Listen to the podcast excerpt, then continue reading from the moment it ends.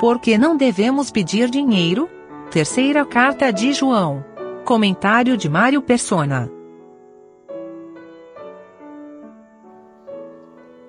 É importante nós, quando lemos as epístolas, uh, entendermos a, o caráter de cada carta, de cada epístola. Porque o não entendimento pode levar também à confusão. Nós temos as epístolas que são as igrejas, como é 1 Coríntios, Romanos, por exemplo. Nós temos aquelas epístolas que são mais genéricas, mas são coletivas, como aos Hebreus, como 1 Pedro, 2 Pedro. E nós temos epístolas que são pessoais, como Timóteo, 1 Timóteo, 2 Timóteo, essa aqui também, como uh, a outra de Filemão, né? Então são, são epístolas com diferentes aplicações e de caráter diferente. Uh, quando nós misturamos as coisas, pode dar uma certa confusão. Às vezes alguém tenta aplicar à Assembleia o que é dito numa, numa epístola que é pessoal, e às vezes alguém quer aplicar uma questão pessoal o que é dito para uma assembleia.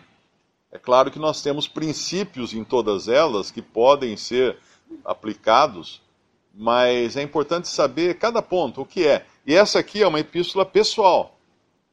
É uma epístola pessoal. Embora existam problemas acontecendo na assembleia onde está esse amado Gaio aqui, a quem João se dirige, e João se identifica aqui como presbítero. Certamente ele era, então, também. Uh, e ele se dirige a esse Gaio e aponta problemas que estavam acontecendo na Assembleia onde Gaio estava congregado. Mas uh, ele não, não diz para Gaio tomar nenhuma iniciativa a respeito disso, ou como a Assembleia deveria agir neste caso ele passa a, a, falar das coisas relacionadas a Gaio, a fé de Gaio, ao que acontecia com os irmãos que estavam uh, indo lá visitá-los, a, a Demétrio também, que deveria congregar lá também. Então, são questões pessoais que eram tratadas dentro da esfera pessoal, e é importante distinguir isso. Uh, uma coisa que ele fala aqui, ele chama ele chama Gaio de, de filho, né, no versículo 4, não tenho maior gozo do que este, o de ouvir que os meus filhos andam na verdade.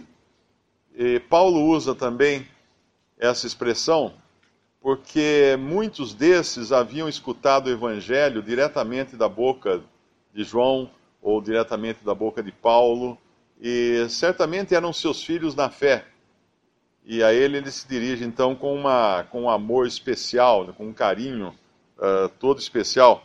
E ele, e ele tem uma, uma comunhão na alegria, né? porque ele fala no versículo, versículo 3: Porque muito me alegrei quando os irmãos vieram e testificaram da tua verdade, como tu andas na verdade.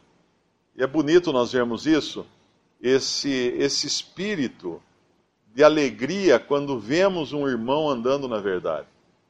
Nós, às vezes, somos muito críticos, caímos muito naquela, uh, naquela tentação de ficarmos buscando defeitos e, e problemas e erros nos irmãos e, e deixamos de fazer realmente aquilo que nós vemos aqui, que é nos alegrarmos naqueles que andam na verdade, uh, incentivarmos aqueles que andam na verdade, darmos a ele uh, crédito por sua, por sua perseverança, por seu andar, por sua forma de, de inclusive, de receber os irmãos.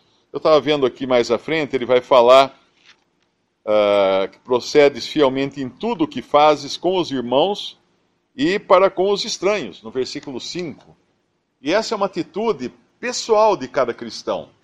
Uh, não apenas ter uma atitude ou uma maneira, um comportamento diante dos irmãos, mas um comportamento também diante de estranhos, porque o nosso testemunho nesse mundo tem que ser luz e sal no mundo. E, obviamente, em, em comunhão de amor para com os irmãos, mas uh, se nós temos um comportamento com os irmãos e um outro comportamento no mundo, as coisas ficam meio complicadas, porque uh, acaba vindo à tona que nós estamos praticamente tendo duas bocas, duas caras, né? Da maneira como tratamos as pessoas. E ele fala aqui também do testemunho que esse amado Gaio tinha entre os irmãos, na presença da igreja, no versículo 6, da caridade que ele tinha. Uh, e depois ele vai falar também dos que aos tais devemos receber para que sejam cooperadores da verdade. Que tais são esses? Eu creio que ele esteja falando aqui desses do versículo 7, que pelo nome de Cristo saíram nada tomando dos gentios. Saíram nada tomando dos gentios. Esse versículo, uh, eu fui entender esse versículo depois de 30 anos de convertido. Uh, os cristãos, muitos, muitos pastores, pregadores hoje na cristandade, eles costumam usar aquela passagem de, de Gênesis, quando os hebreus saíram do Egito e eles espoliaram os egípcios, eles tiraram, eles, eles, os egípcios, eles pediram, os egípcios deram suas, joias, suas riquezas. Podemos até abrir lá, é Gênesis, aliás, é Êxodo, capítulo. Eu não me lembro agora onde está o versículo, acho que é capítulo 12, é. Capítulo 12, versículo 35. Fizeram, pois, os filhos de Israel conforme a palavra de Moisés, e pediram aos egípcios vasos de prata e vasos de ouro e vestidos, e o Senhor deu graça ao povo uh, em os olhos dos egípcios, e emprestavam, emprestavam-lhes, e eles despojavam os egípcios. Eles saíram com muita riqueza do Egito, talvez até pelo pavor que Deus colocou no coração dos egípcios, e, obviamente, eles saíram ricos, com muita coisa, né?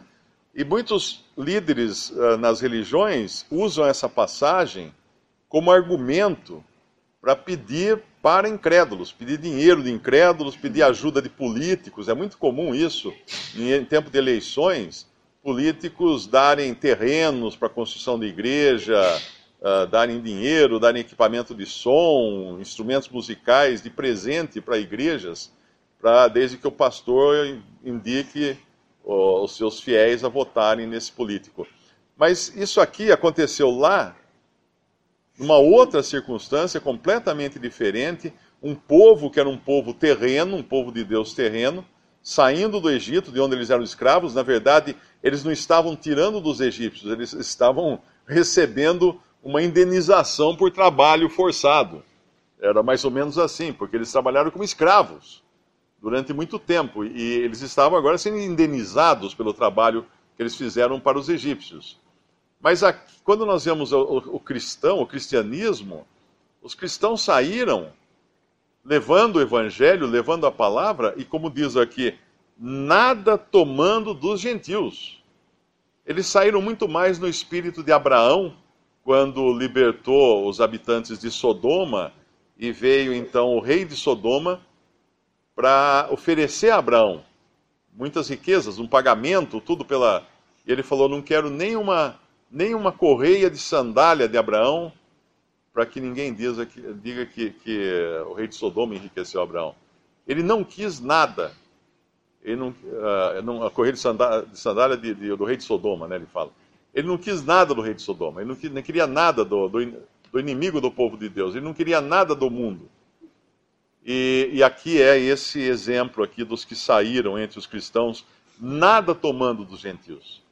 Às vezes eu explico, alguma pessoa fala que quer visitar uma reunião, eu explico, falo, olha, você pode visitar, mas você não vai participar da ceia, né, do pão e do vinho, que são só aqueles que são conhecidos dos irmãos que já foram provados quanto a estarem uh, sem pecado, sem contaminação, né, com algum pecado moral, algum pecado doutrinário, algum pecado eclesiástico, esses participam da mesa do Senhor e da ceia do Senhor. E você não vai participar também da, da coleta.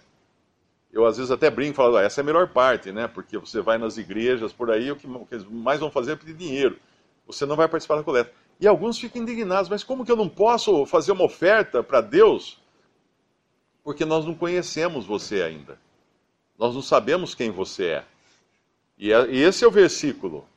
Nada tomando dentre os gentios. É um visitante, nós não sabemos se ele realmente creu em Cristo, se ele está levando uma vida uh, de acordo com a palavra de Deus, ou se ele é um assaltante que assaltou ali o armazém da esquina e agora quer colocar o fruto do seu roubo na coleta. Então é importante ter essa, é fazer essa distinção uh, nas coisas do Senhor.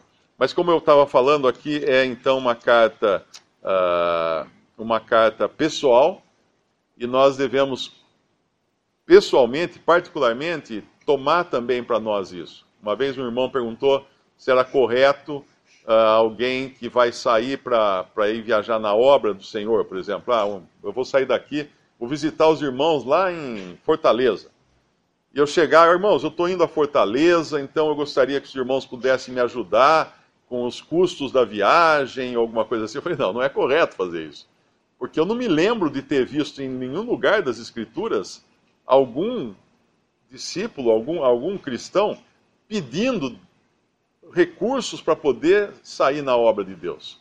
Ele pede ao dono dos recursos, que é Deus. E se o dono dos recursos der, obviamente movendo o coração de um e de outro, aí bem, é porque está então aprovando até a sua ida, o seu trabalho. Mas se o dono dos recursos não abrir as portas, então fique em casa. Não é isso que, que vai, não é correto pedir uh, qualquer qualquer ajuda, de, e principalmente nem dos irmãos e nem de incrédulos. Uh, as ofertas são sim estimuladas, nós vemos em, em 2 Coríntios, acho que é o 1 Coríntios 9 ou 2 Coríntios, me lembro agora qual das cartas, mas as ofertas são estimuladas para as necessidades dos santos, e mas isso é dito ao que dá, uh, para que, e não ao que pede, não é? ninguém vai pedir para suas próprias necessidades ou mesmo para a necessidade da obra do Senhor. E muito menos para gentios, para incrédulos pedir recursos para a obra de Deus.